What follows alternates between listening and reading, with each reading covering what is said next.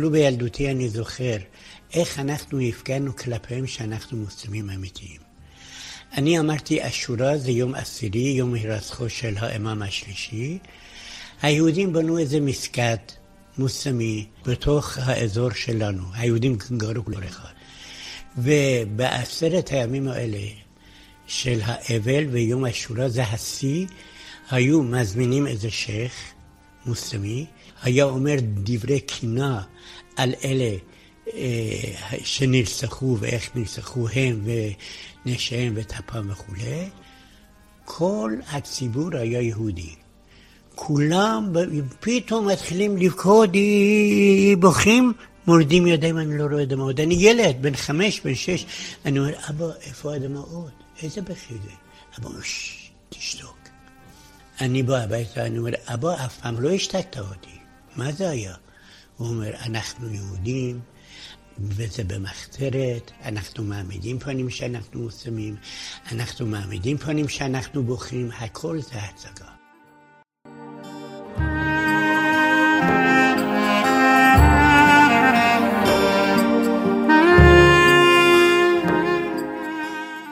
פגישה אישית עם עופר שמיר.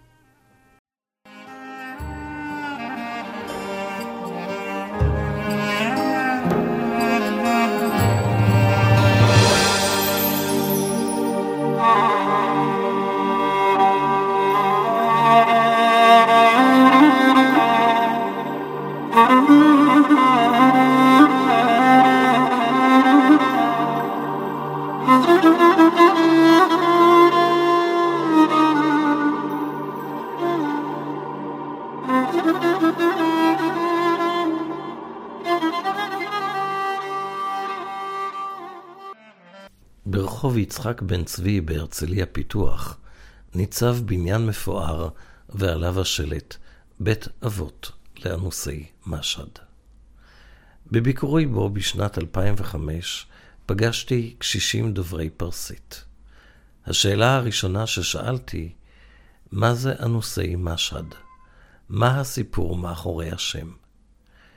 הפנו אותי לדוקטור משה חכימי, יליד העיר משהד בפרס. נפגשתי איתו לשעה קלה, והוא סיפר לי את סיפור קהילת אנוסי משהד. השיחה התקיימה בשנת 2005, ומאז נפטר והלך לעולמו. ואני מביא את סיפורה של קהילת משהד בקולו ובסגנון סיפורו המיוחד של משה חכימי, זכרו לברכה. ב-1839 אבותיי חיו בעיר קדושה בשם משהד, בצפון מזרח איראן. זו עיר קדושה, עיר של השיעים. בכלל האיראנים, רובם הגדול, למעלה מ-90% הם שיעים. ואצל המוסלמים הם לא סובלים בני דתות אחרות. דרכם, מנהגם הוא שכמה שאפשר להכניס את האנשים לדת האסלאם. אז אבותיי נאנסו על דתם, זאת אומרת, נאנסו להמר את דתם ולהיות למוסלמים. איך הם בכלל הגיעו לעיר הזאת? לפני למעלה ממאה שנה מהסיפור הזה, היה מלך גדול בעיר משהד בשם נאדר שח. עיר הבירה שלו היה משהד. הוא לא היה שיעי, הוא היה סוני. הוא לא נתן אמון בשיעים. והוא ידע שיהודים אנשים מאוד ישרים, נאמנים וטובים, והזמין קבוצת יהודים מעיר שנקראת קזווין, זה בערך 150 קילומטר אה, מערבה מטהרן, ואנחנו נמצאים למעלה מ-900 קילומטר מזרחה לטהרן. אז הוא הביא את המשפחות האלה, יהודים היו קומץ יהודים, אה, אולי מקסימום 200 נפשות. הגיעו לעיר משהד כדי לשמור על האוצרות שלו. זה היה מלך גדול, הוא אה, כבש מדינות רבות, אפילו הגיע להודו, בכל מקום שהגיע, אה, לקח שלל, כמו שהדברים ידועים בהיסטוריה, והשלל, אם זה זהב, אם זה אבנים יקרות, אם זה כל מיני דברים בעלי ערך, ומסר את זה לידי יהודים האלה, והם שמרו על זה. אחרי מותו של נאדר שאה, אבותיי נשארו יתומים. אה, היו בחסותו, כבר אין תחת מי לחסות, לחסות בחטא. וחיו את החיים שלהם. ובמשך הזמן העלילו עלילה על יהודי משט. הייתה איזו אישה שהייתה מצורעת בידה, ואמרו שאם את ידה בדם הכלב תתרפא, ולקחה איזה גוי, כל מיני עבודות שחורות היו עושים הגויים. ונתנה לו שכר, הוא הרג איזה כלב, ובדם הזה הרי לא היו אז רפואות, הכל היו כמו רפואה של כישופים, דברים כאלה. היא טבלה את ידו בדם, שהיד תתרפא, ועל השכר ביניהם היה ויכוח. וזה היה היום של אשורה. אשורה עשר בעברית אנחנו אומרים. יום עשירי להירצחו של האימאם השלישי של השיעים, אימאם חוסיין. לשיעים היו 12 אימאמים. זה בשושלת בן והבן של הבן וכך הלאה. האימאם ה-12 הוא האימאם שהופיע באחרית הימים. וזה היה היום שאימאם חוסיין נרצח בקרבלה, את היום קבורתו נמצא בקרבלה, וקבוצות של מוסלמים שיעים יוצאים לרחוב. יש כאלה שמכים על החזה, יש כאלה שלוקחים שרשרת מכים את הגב עד שיפצעו, ויש כאלה קיצוניים שפוצעים את עצמם והדם נשפך וחלק מהם מת, מי שמת מגיע לגן עדן. ויש הרבה מאוד פצועים וכולי. זה יום הנורא שלהם, יום האבל הגדול שלהם. הוא יצא לרחוב, אמר, זה יום האבל הגדול שלנו, האישה הזאת אה, פוגעת בנו, מחללת את קודשנו, ושוחטת כלב. ואלה אנשים מוסלמים נבערים מדעת עד היום הזה. בהמוניהם התנפלו על היהודים. חטפו 12 נערות, והרבה שלל ביזה בזזו, והייתה סכנה של כליה. המנהיגים של היהודים פנו למנהיג הרוחני של המוסלמים. אמרו, אנחנו תחת חסותך. אתה המנהיג הרוחני של המוסלמים, ואתה צריך להגן עלינו. הם התקיפו אותנו, בזזו וחטפו נערות, והם מתכוננים לכלות אותנו. אז הוא אמר, יש לכם רק ברירה אחת. אם אתם תסכימו לקבל את דת האסלאם, תהיו מוסלמים. הבעיה תיפתר ואף אחד לא ייגע בכם לרעה. ואצל המוסלמים, להפוך למוסלמים זה דבר קל מאוד.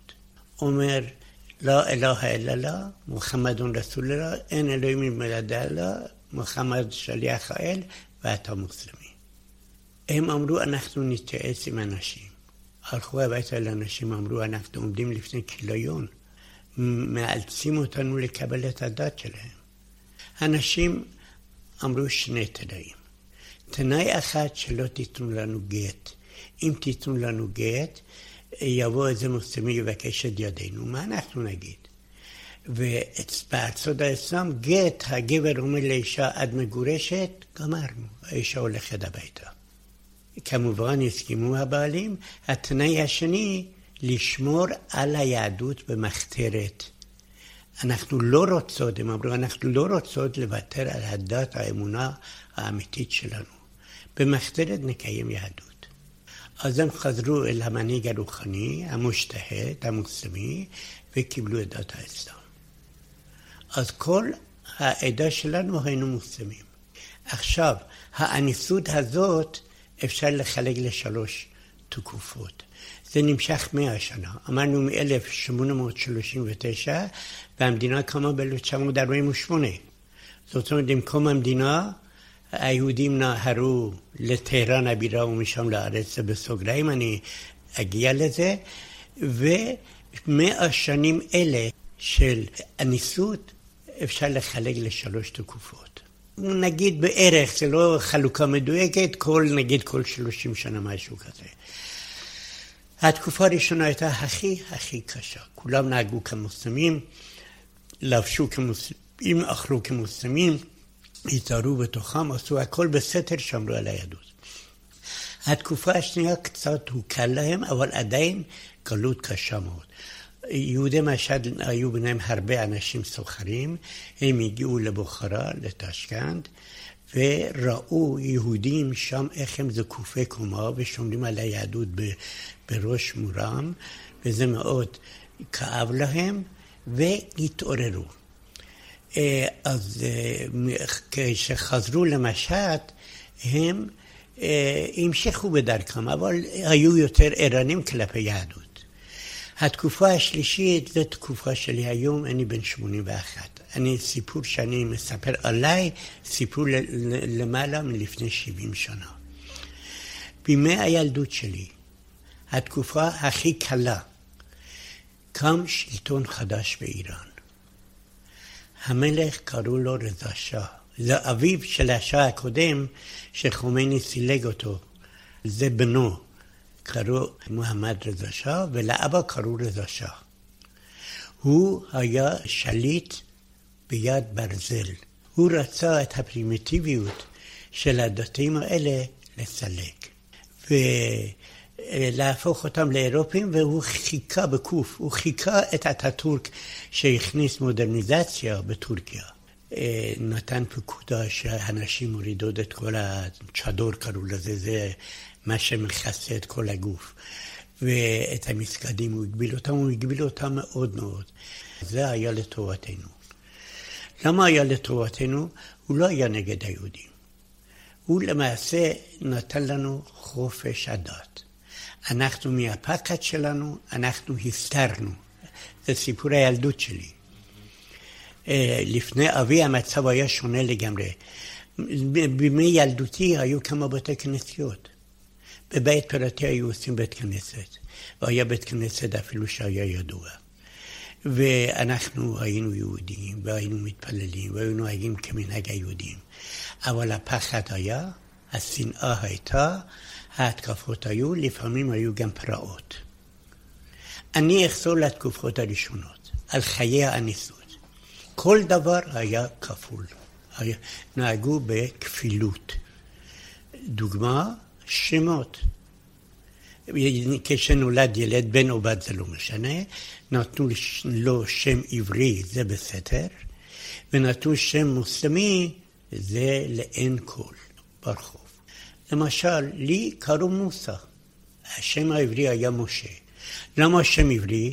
הילד נולד, צריכים לעשות ברית, צריך את השם העברי. גם מצווה. אם אה, הזוג מתחתן, צריך שמות עבריים בשביל הכתובה. ששם עברי נחוץ גם, ל... גם להשכבה כשבן אדם נפטר וכולי. סבא שלי, שהיה לפני מאה ושלושים שנה, עשרים שנה, שמו העברי היה בנימין, קראו לו שייח' אבו אל-קאסם. הוא לבש כמו שייח' והוא הכל כמוהם. התקופות הראשונות, היהודים באמת התנהגו כמו מוסלמים, ואם היה איזה שמץ של אה, מנהג יהודי בבית, זה במחתרת שבמחתרת. היו סמטאות ללא מוצא. הבתים שלנו היו אחד על יד השני. אה, לקחו איזה בית פרטי כשרצו להתפלל בשבת. אז נכנסו לבית הפרטי הזה, התפללו תפילת שבת וחזרו הביתה. התפללו באיזה בית פרטי וזה נודע למוסלמים והם החליטו בשבת הבאה לבוא, אלא מה, היהודים גם ידעו לתת שלמונים. משטרה לא הייתה נקרא לזה משטרה לשם הבנה. מפקד המשטרה אמר ליהודים, הם אה, גילו אתכם, הם רוצים בשבת הבאה לבוא להתנפל עליכם.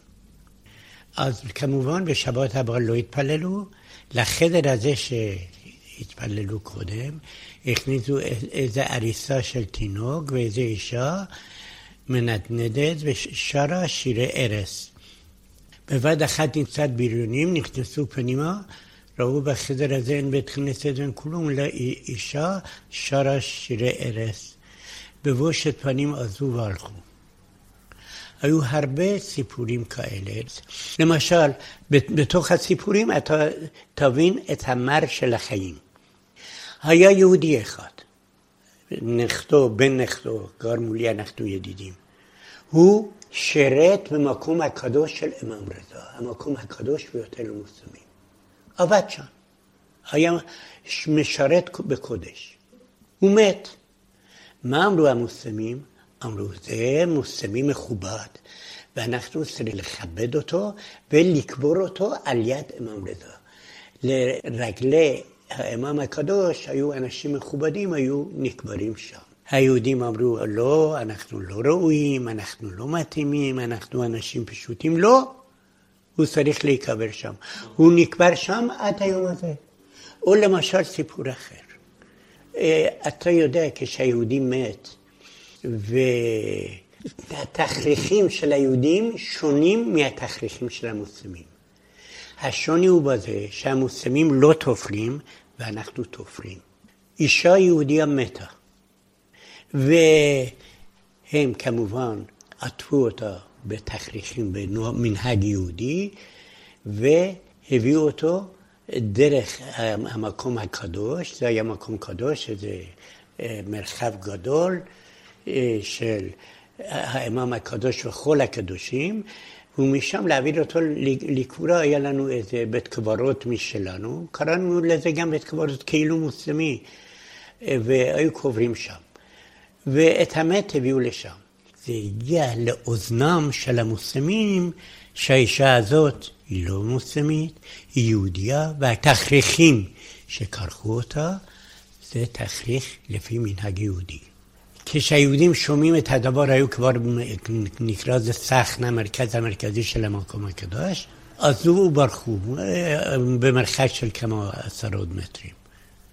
הייתה איזו אישה, היא הייתה יהודייה. היא כמעט והתבוללה, אבל עדיין היה לה רגש יהודי. היא הייתה באזור הזה, הייתה שם, או קראו לה, אינני יודע. היא מגיעה לשם, היא הייתה מוסלמית לכל דבר, וגם הניב שלנו היה שונה מהניב של המוסלמים. אז בניב מוסלמי שלו, אומרת, אני מוסלמית, מה קרה? ספרו לי. אומרים, היא אישה יהודייה והלבישו אותה תכריך יהודי. אומר, גברים, אני, אני רוצה לבדוק, זה דבר נורא, תתרחקו מפה. שאני רוצה לפתוח את האישה הגבייה המתה, שלא תראו את, העירום שלה. מתרחקים, פותחת, הכל משחק, הכל הצגה, ורואה וסוגרת את התיבה, סוגרת. אומרת, תגידו לי, אתם השתגעתם? מה פתאום תכריך יהודי? מי אמר לכם את זה? זה תכריך מוסלמי טהור. جديد, אם קראו לנו جديد זה חדש בערבית, جديد الإسلام. جديد פירושו חדש. אה, מוסלמי חדש.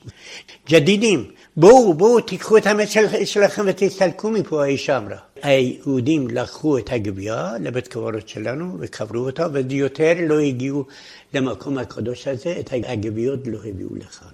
מתוך הסיפורים, אבי אה, בילדותו זו הייתה התקופה הכי קשה. גם לא יכלו ללמוד יהדות, פחדו. אבי מאוד מאוד היה מעוניין ללמוד יהדות, להתפלל, תורה, דין תפילה וכולי. אמרו לו, אנחנו לא נקבל אותך. למה? משפחת חכימי זה היה ממשפחה של אנשים בעלי עמדה ובעלי השפעה, והיו יותר קרובים למוסלמים. אמרו, אנחנו לא מאמינים לך ולא נקבל אותך לחוג שלנו. אז הוא דיבר ליבם, נשתדל בסופו של דבר, הצליח להתקבל. ולמד יהדות, למד תפילה, למד תורה, למד אה, דברי יסוד של יהדות. בימי אבי היה מצב כל כך קשה וכל כך מסובך. אבל כשאני הייתי ילד, אבי היה מאוד מעוניין שקודם כל אני אלמד יהדות, אני, אני אלמד כבר בזמני היה איזה בית כנסת. אה, כמובן הסתיר, הסתרנו, אבל היה, המוסלמים הקרובים ידעו בימי רזה השאה, בימים שקצת אה, ירדנו עלינו העול. אז אה, היה איזה בית כנסת, ובימי חור זה שימש חדר לילדים. בכל הרמות, החל מכיתה, נגיד, ברמה של כיתה א' וכלה ברמה של כיתה גבוהה. אה, שם היה איזה בן אדם, הוא היה המורה שלנו, וישבנו כולנו יחד, הוא השתדל ללמד אותנו, למדנו שם תורה, למדנו תפילה, למדנו דינים. אנחנו, המורה הזה היה קצת מודרני והצליח לייבא ספרי לימוד בעברית מארץ ישראל, וגם קצת עברית לימד אותנו. זה הילדות שלי. אבל אני צריך השכלה פורמלית. קראנו לזה בית מדרש, לחדר הזה.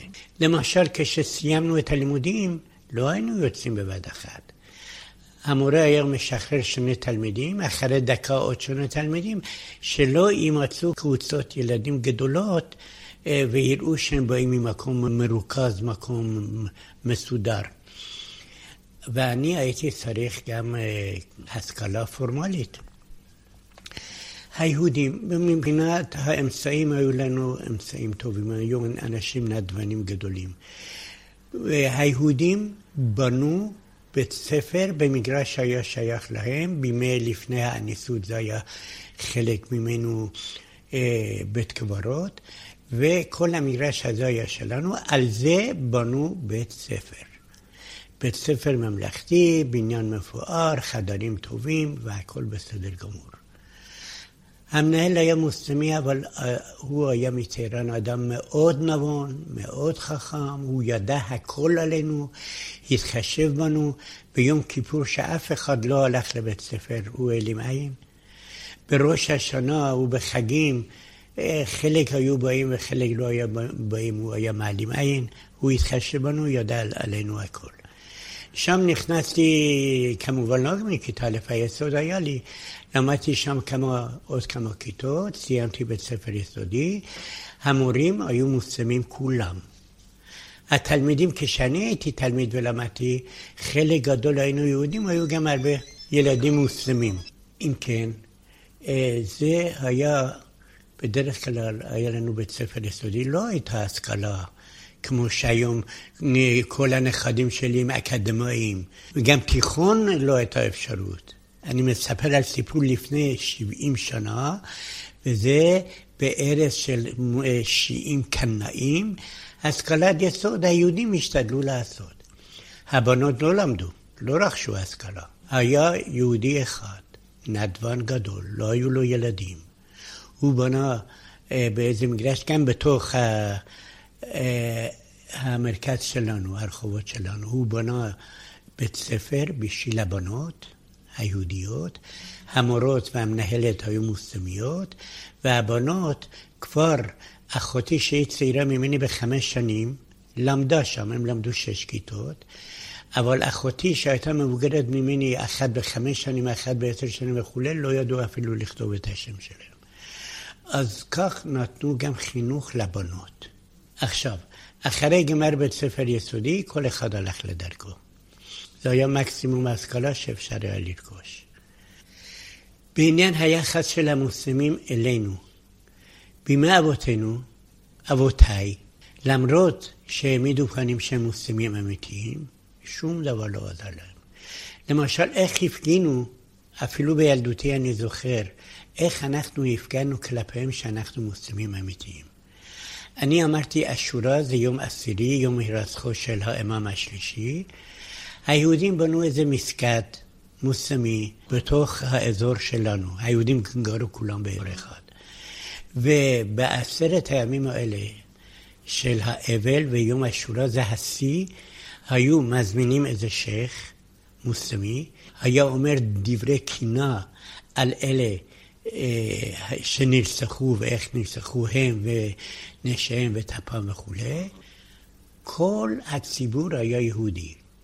כולם פתאום מתחילים לבכות, בוכים, מורדים ידיים, אני לא רואה דמעות. אני ילד, בן חמש, בן שש, אני אומר, אבא, איפה הדמעות? איזה בכי זה? אבא אומר, תשתוק. אני בא הביתה, אני אומר, אבא, אף פעם לא השתקת אותי. מה זה היה? הוא אומר, אנחנו יהודים, וזה במחתרת, אנחנו מעמידים פנים שאנחנו מוסלמים, אנחנו מעמידים פנים שאנחנו בוכים, הכל זה הצגה. והיו מכינים ארוחות מוסלמיות, כמובן לא כשרות, בערב הזה רק בשביל המוסלמים. היו מגישים להם אה, מאכלים מאוד טובים, ועיר ענייה מאוד. אם אני אומר מאכלים, זה כבוד מלכים. וכך היו, היינו מתייחסים אליהם, והיו מתייחסים אלינו. אם כן... ואיך המצב הכלכלי של הקהילה? אה, הקהילה בדרך כלל, המצב הכלכלי הכי רע מצד אחד. מצד שני, אמרתי, היו סוחרים שיצאו לטורקמניסטן הרוסית, אם זה בוכרה, אוזבקיסטן שזה טשקנט, היו סוחרים, היו מייצאים, למשל אורות בעין, וכל מיני דברים, צמר וכולי, לחוץ לארץ. הסוחרים מצבם היה טוב, חיו ברמה מאוד גבוהה, משרתים, משרתות, פה ושם, הכל. לעומת זה, ההמון של היהודי היו אנשים דלים, והכלכלה שלהם הייתה גרועה מאוד. כמובן העשירים במידת מה עזרו לעניים, אבל מה יכול להיות העזרה טיפה בים? אה, המצב הכלכלי באופן כללי של ההמון היה גרוע מאוד.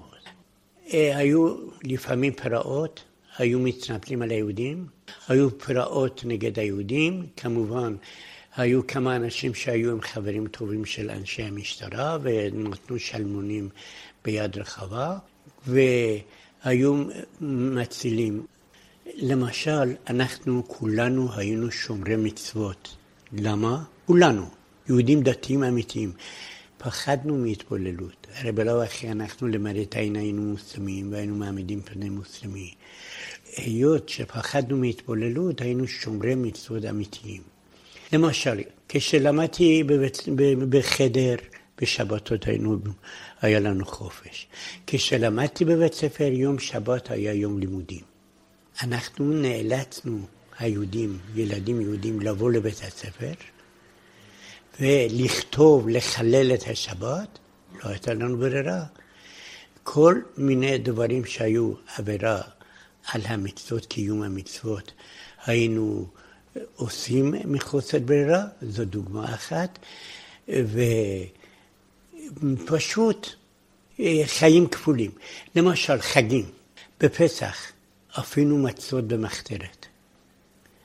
ביום החג, אבא של המשפחה היה בא למאפייה, קונה לחם, זה לא בזמני. זה בימים הקשים. בזמני בכלל לא היינו מגיעים למאפיה. היה קונה לחם, היה מחלק לעניים, בדרך היו הרבה קבצנים, עם עני מאוד, או שהיו זורקים.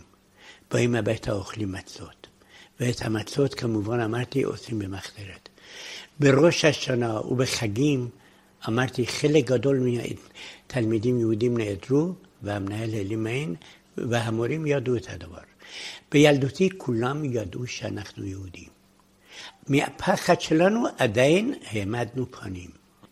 פחדנו, הם גילו אלינו שנאה. תספר לי על השבת.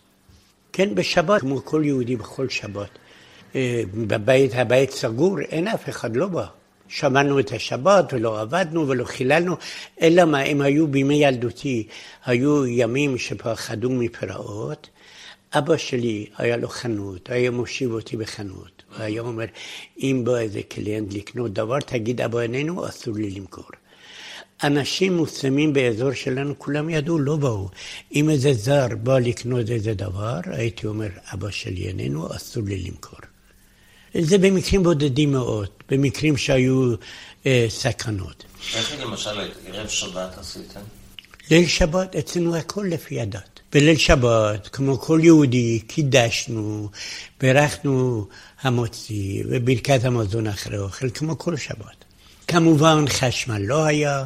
ומה עם נרות? נרות, זה מתקבע, או היו עששית, כבר התקדמנו, היו עששית, עד שהיה מתקבל לבד. הנפט נגמר וזה מתקבל. ובחגים, כמובן, בילדותי כולנו הלכנו לבית הכנסת והתפללנו וכו'. בשבת, יום הקדוש שלנו, היה איזה גן נקרא גן לאומי. גן מאוד יפה, נעים, מרחק של כמה, איזה שלושה, אפילו יותר קילומטרים מהבית. היינו הולכים בשבתות היהודים שם, בשבת לבלות. כולם ידעו שאנחנו יהודים. אנחנו רק מהפחד, כל העמדת פנים בזמני. היינו מגיעים לגן לאומי לטייל. בדרך היו סמטאות, היינו מוכרחים דרך הסמטאות, לא היה דרך ראשי. להגיע למקום, פתאום קבוצת ילדים מוסלמים היה רואה אותנו ומגלה אותנו. לפי הפרצוף שלנו ידעו שאנחנו יהודים. היו מתנפלים עלינו ונותנים לנו, מכות. איזה יהודי מעז להחזיר מכות? חס ושלום, רק תקבל מכות. או שהיינו מצליחים לברוח, או שהיינו מוכים כהוגן, או שאיזה גבר מוסלמי היה בא מרחם עלינו, היה מסלג את הילדים. זה היה אחת החו... החוויות הנוראות שלי בילדות. כל מה שאני אומר, זה נותן לך אה, אינדיקציה על החיים שלנו. אה, בימים הקשים, הכל היה במחתרת אמיתית. הרבה מאוד יהודים לא התפללו, לא ידעו תפילה. קם אחד יהודי, רב גדול, והוא התחיל להפץ יהדות, זה כבר אבי היה נער אחרי שהוא קיבל את המקום הסודי הזה, והפיץ את הדת בין היהודים, וכתב ספר וכתב תרגום בשפה פרסית בכתב עברי, והוא, והיה עוד אחד רב, זה היה הרב מרדכי אקלר. הבנים שלו כבר גם הם זה הנכדים, כבר זקנים, והוא הפיץ את היהדות אה, בינינו. בימי, אה, כשהיהודים התחילו לשחוט, שחיטה היינו צריכים אצל ויטרינר לעשות במקום מרכזי אחד. את אלה הכבשים והפרות שלנו היה עושה שוחט יהודי, והיהודים היו אוכלים את זה. אבל בימים הקשים, מי היה חושב על שחיטה?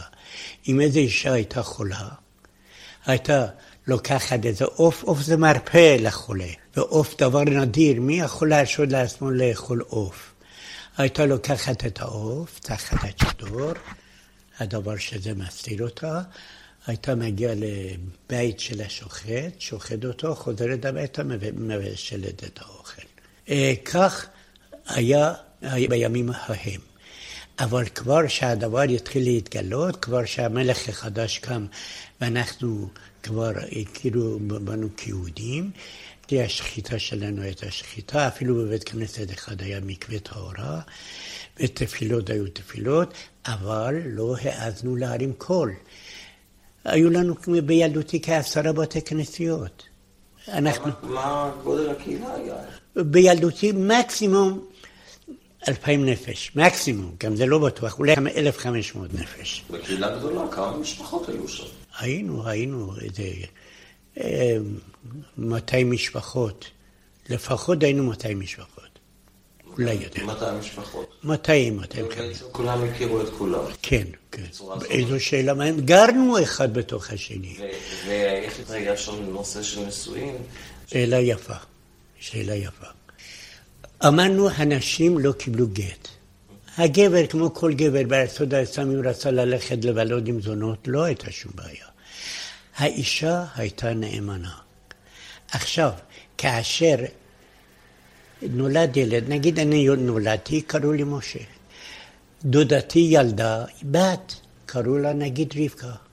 אז היום, נגיד שאני הייתי בגיל שלוש, ארבע, היו אומרים רבקה שייך למשה. והם יגדלו, יתחתנו. כאשר רבקה הייתה, הרי בגיל מאוד צעיר היו מתחתנים. בגיל מאוד צעיר. בגיל אפילו 12, 13. גם המוסלמים, גם היהודים.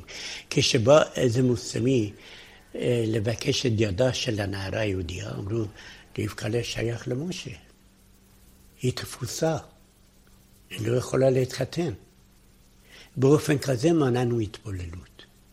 בימי מלחמת העולם השנייה, שזה בילדותי, בעלות הברית כבשו את איראן, חילקו ביניהם, הרוסים את החלק הצפוני שכולל אותנו, האנגלים והאמריקנים יחד, החלק המרכזי והדרומי. אז המלחמה נגמרה, והרוסים הלכו מעט נשארו, הרוב הגדול עזב. היה ליל סדר, רק המוסלמים יודעים שאנחנו יהודים, יודעים שאנחנו חוגגים בליל החג. אני הייתי בטהרן, בגיל 16 יצאתי לטהרן, כדי למצוא לי פרנסה. אה, לא הייתי במשט. ב- בלילה הזה, בליל הסדר, המון מוסלמים שהוסטו, ניסו להתנפל על בתי היהודים, אבל הבתים היו סגורים היטב עם חומות, כל הבתים עם חומות. אה, לכמה בתים הצליחו לפרוץ גם אלינו, אחותי קצת נסרטה, לא נפצעה, קצת נסרטה, כמובן פחד גדול, היה אה, ליל חג שחור, והם הלכו לבד. זאת אומרת, הסתלקו לבד. כל הבתים מבחוץ עומדת חומה בגובה של שלושה מטר ויותר. ובין בית לבית היה איזה פתח ושם איזה דלת קטנה שאתה יכול מבית אחד לעבור לשני, משני לשלישי, טלפון לא, היה, לא היה, תקשורת לא הייתה, שום דבר לא היה. כשרצו להודיע משהו, מבית אחד לשני וכך בשרשרת מגיע עד סוף הרחוב. אז כמובן אנחנו העברנו לשאר השכנים שנצאו לבית שלנו, והחג הזה עבר. הדבר הזה שבר את היהודים, והחליטו לעזוב את העיר משט, מכרו הכל, את הבתים, את הנכסים בחצי מחירי והמחיר הגיעו לטהרן. היהודים העשירים, העמידים, היו חייבים לקיים את מצוות עלייה לרגל למכה. כל מוסלמי שיש ביכולתו פעם בחיים מינימום חייב להגיע למכה. והעשירים שלנו, שהם היו גם מנהיגים, הם הגיעו למכה לעלייה לרגל. בחזרה הגיעו לארץ ישראל, הגיעו לכותל המערבי, וזרקו דמעות, ובכו, וראו פה יהודים זקופי קומה, אין גלות, אין שום דבר. אמרנו, מה אנחנו צריכים את הגיהינום הזה? אנחנו נשתקע פה, בירושלים. אז הם הקימו את השכונה שנקראת היום שכונת הבוחרים. הראשונים היו משהדים ולאנשים עשירים, בנו שני בתי כנסת מאוד מפוארים, מפוארים בימים ההם. והם היוו את היסוד של עלייה משהדית. אחר כך, עד לפני קום המדינה, אם איזה בחור צעיר, משפחות לא יכולים להגיע, בקושי. אה, רוצה, היה רוצה להגיע לארץ, הוא היה צריך לעבור דרך עיראק וסוריה ולבנון, שהיה מגיע לארץ, היה מודיע למנהיגים שלנו שאנחנו הגענו, הם היו שולחים מבריח, המבריח הזה היה מגיע לגבול לבנון, לוקח את אותי צעיר, נגיד בן 15, 18, 20, למשהדים בירושלים, לוקח את שכרו, ושם היו נותנים איזה פינה לשים את ראשו, ופת לחם לאכול, עד שהיה מוצא עבודה והיה מסתדר. זאת אומרת, באופן כזה קלטו המנהיגים העמידים הראשונים את הבחורים הצעירים שהגיעו לארץ. זו הייתה התחלה. באיזה שנה זה היה? בסוף המאה ה-19, בתחילת המאה ה-20, לפני למעלה מ-100 שנים. אני לא נולדתי, נולדתי ב-1924. למשל, הדוד שלי, האח של אמי, עלה לארץ ב-1924, ואני לא ראיתי אותו. הוא היה בארץ, הוא היה אחד ממנהיגי העדה המשדית. רק כשעליתי ארצה ראיתי אותו. אז אה, הקהילה הייתה מאוד מאורגנת ומסודרת, והייתה הנהגה, לא אנשים משכילים, אלא אנשים זקנים חכמי העם. חוכמת חיים הייתה להם. הם ניהלו את הקהילה. אמרתי, היו לנו בתי כנסיות, בהתחלה היה בירושלים, אחר כך בתל אביב, ואחר כך בבני ברק, עכשיו בכל עיר גדולה בחולון, בבת ים, אפילו בעפולה, בכל מקום יש בית כנסת של המשאדים. ועוד דבר אני רוצה לומר על הארגון שלנו, של המשאדים. כל יהודי איראן מאורגנים בהתאחדות עולי איראן, מלבדנו. היהודים יוצאי איראן היו מונים לפחות 150 אלף נפש מינימום. אפילו יותר מפני שמאז קום המדינה שעלו אז הערבים התרבו. יהודי משט אנחנו קומץ קטן, אלפים אחדים. נגיד קרוב לשמונת אלפים, עשרת אלפים בארץ, קרוב לארבעת אלפים, שלושת אלפים בניו יורק, שזה מרכז יהודי משט שם, ויש גם קהילה משהדית במילאנו, קהילות יותר קטנות בלונדון, המבורג וכולי, אבל התפוצה המרכזית זה ניו יורק. אנחנו מאוחדים בתוך עצמנו. משאדי ישראל עם משאדי ניו יורק. לדוגמה, בית אבות שאתה ראית היום שווה 15 מיליון דולר. אנחנו בנינו את זה, אף אגורה, לא מהממשלה, לא מהסוכנות, לא מכל קופה ציבורית, שום דבר. יהודי משהד בארצות הברית, הם עשירים, הם בימי חומייני ברחו, ופה לא היה להם מה לעשות, הגיעו לניו יורק, ושם הם שגשגו, נתקבלו כפליטים עם כל הזכויות ושגשגו. הם עזרו במידה רבה. לנו היו כמה מגרשים וכמה בתים, גם כן היה סכום מסוים בערך שלי שאנחנו מימנו, ויהודי ניו יורק העיקר, יהודי מילאן וכולי, אנחנו היהודים, יהודי משד בעצמנו, הקמנו את בית אבות זה. עכשיו, הצאצאים שלנו, שלומדים באוניברסיטה, לי יש שלוש בנות. היום כל הציבור של המשדי שלנו כבר התבולל בתוך עם ישראל. שלוש בנותיי התחתנו עם שלוש... לא התבולל, התאחד. התאחד, התמזג. זה בדיוק ההבדל. זה התמזג. זה לא התבולל, התאחד. סליחה, התמזג. אז אה, דיברתי על הבנות שלי. הנכדים שלי, שלושה מהם, הרביעית בדרך כבר נשמע, לומדים באוניברסיטה. הקהילה המשדית פה בארץ מחלקת כל שנה מלגות לסטודנטים משדים. הנכדים שלי, למרות שהם חצי אשכנזים, חצי פרסים, הם זוכים במלגה, הם נכדים שלי, מה אני לא משדי, הצאצאים שלי לא משדים. אז הם נותנים כל שנה מלגות לסטודנטים משדים. כך אנחנו גם עוזרים בתוך הקהילה עצמה. הקהילה שלנו מאוד מאורגנת, יש לנו ארגון, יש לנו ועד מרכזי. הוועד המרכזי שלנו הוציא לאור את הספר שחלקו הראשון על בית אבות וחלקו השני מה שאני כתבתי. הדור החדש, ויקום דור חדש אשר לא יודע את יוסף. הדור החדש רק יודע את זה כהיסטוריה. זאת אומרת, היום זה היסטוריה. היום, הדור, אני בן 81, אבל אפילו אנשים בני 50 לא יודעים. העלייה ההמונית של יהודי משט היה אחרי קום המדינה. אז אפשרו לנו לעלות והסוכנות עזרה לנו, קודם הסוכנות לא הייתה קולטת אותנו. מפני שהם היו עסוקים מאוד קודם עם שרידי השואה, אחר כך עם העלייה מארצות ערב וכולי, אבל עם קום המדינה אנחנו נכנסנו לעניין. הייתה עלייה המונית על ידי הסוכנות, כל אחד גם שילם משהו דמי טיסה. הגענו לארץ, היינו בבית עולים. מה זה בית עולים? הקימו אוהלים. זה היו במחנות של הבריטים של הצבא הבריטי. הרי הבריטים היו הרבה מחנות צבאיים. אז דווקא ידעתי שזה מעברות. נגיע לזה.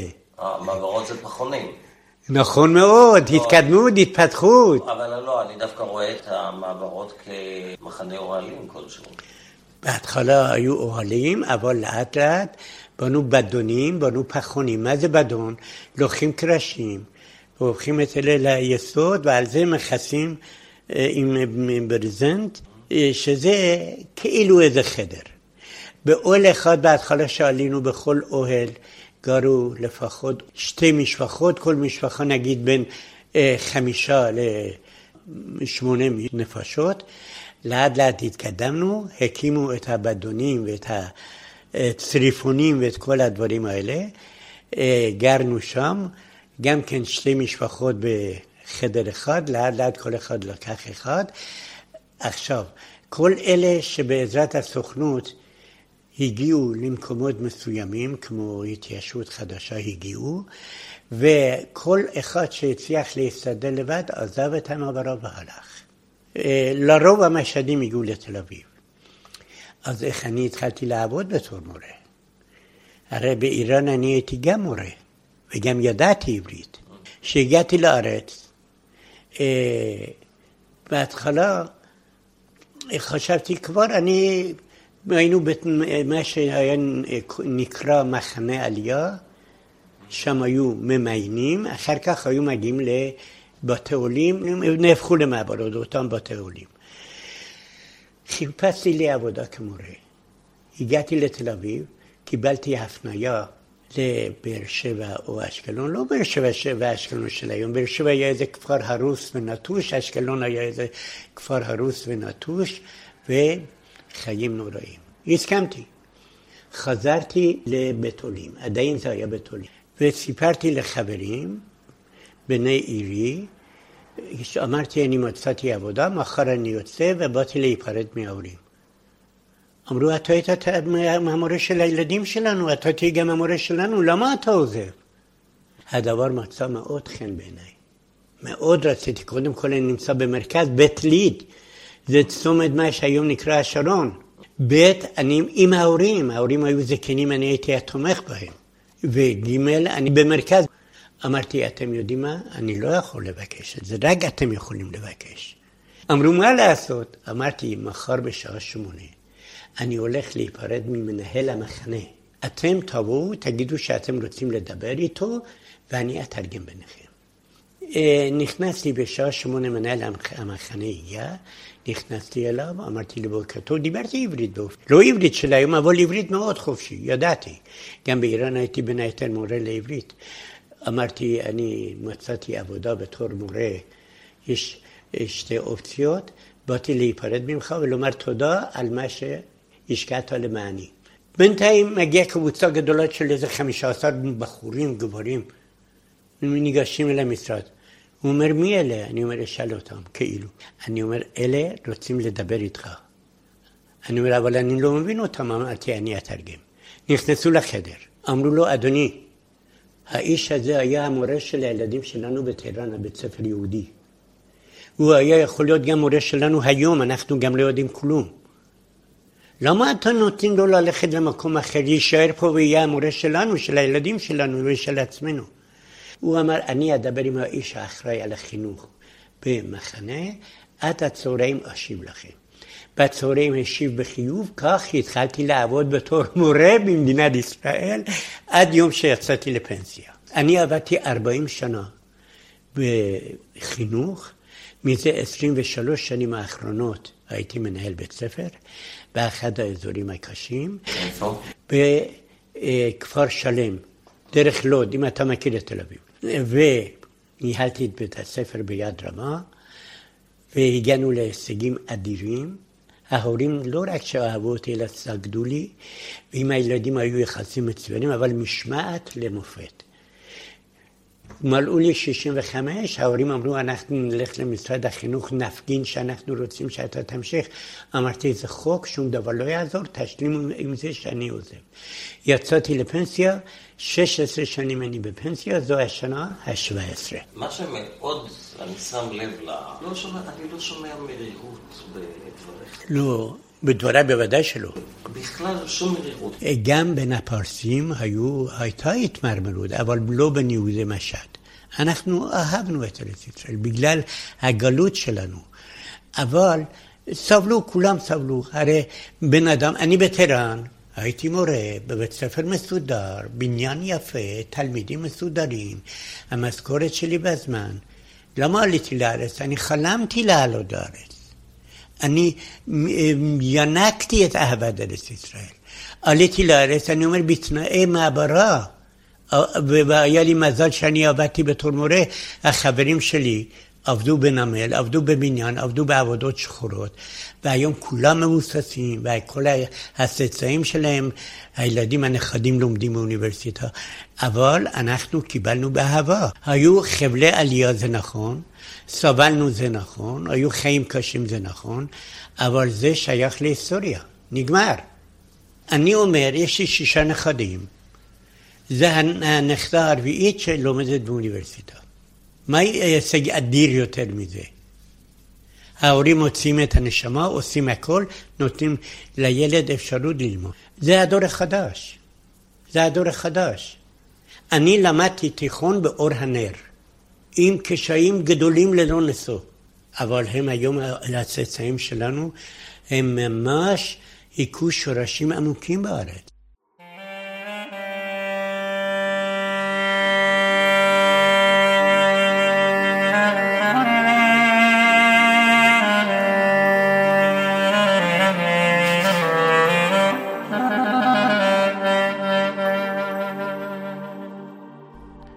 יהודי קהילת משהד אינם מנוסים יותר, אך מתוך הקושי והרדיפות נוצרה קהילה מלוכדת ותומכת מאוד בבניה ובצאצאיה.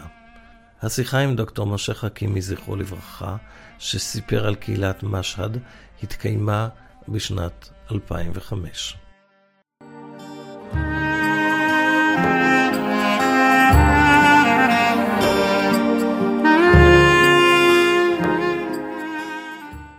פגישה אישית עם עופר שמיר